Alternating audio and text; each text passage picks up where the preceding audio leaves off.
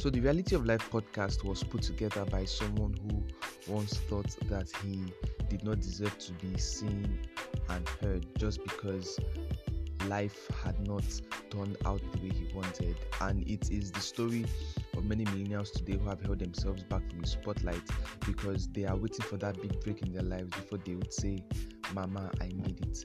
And so this podcast is put together to help millennials, you know, find meaning in their lives journey currently, you know, where they are and with what they have and tell their stories authentically.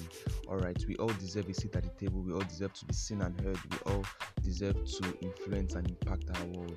Okay, and we don't have to wait till our lives are perfect enough for that to happen. So, thank you for listening to my voice. I hope to see you on the podcast. Welcome.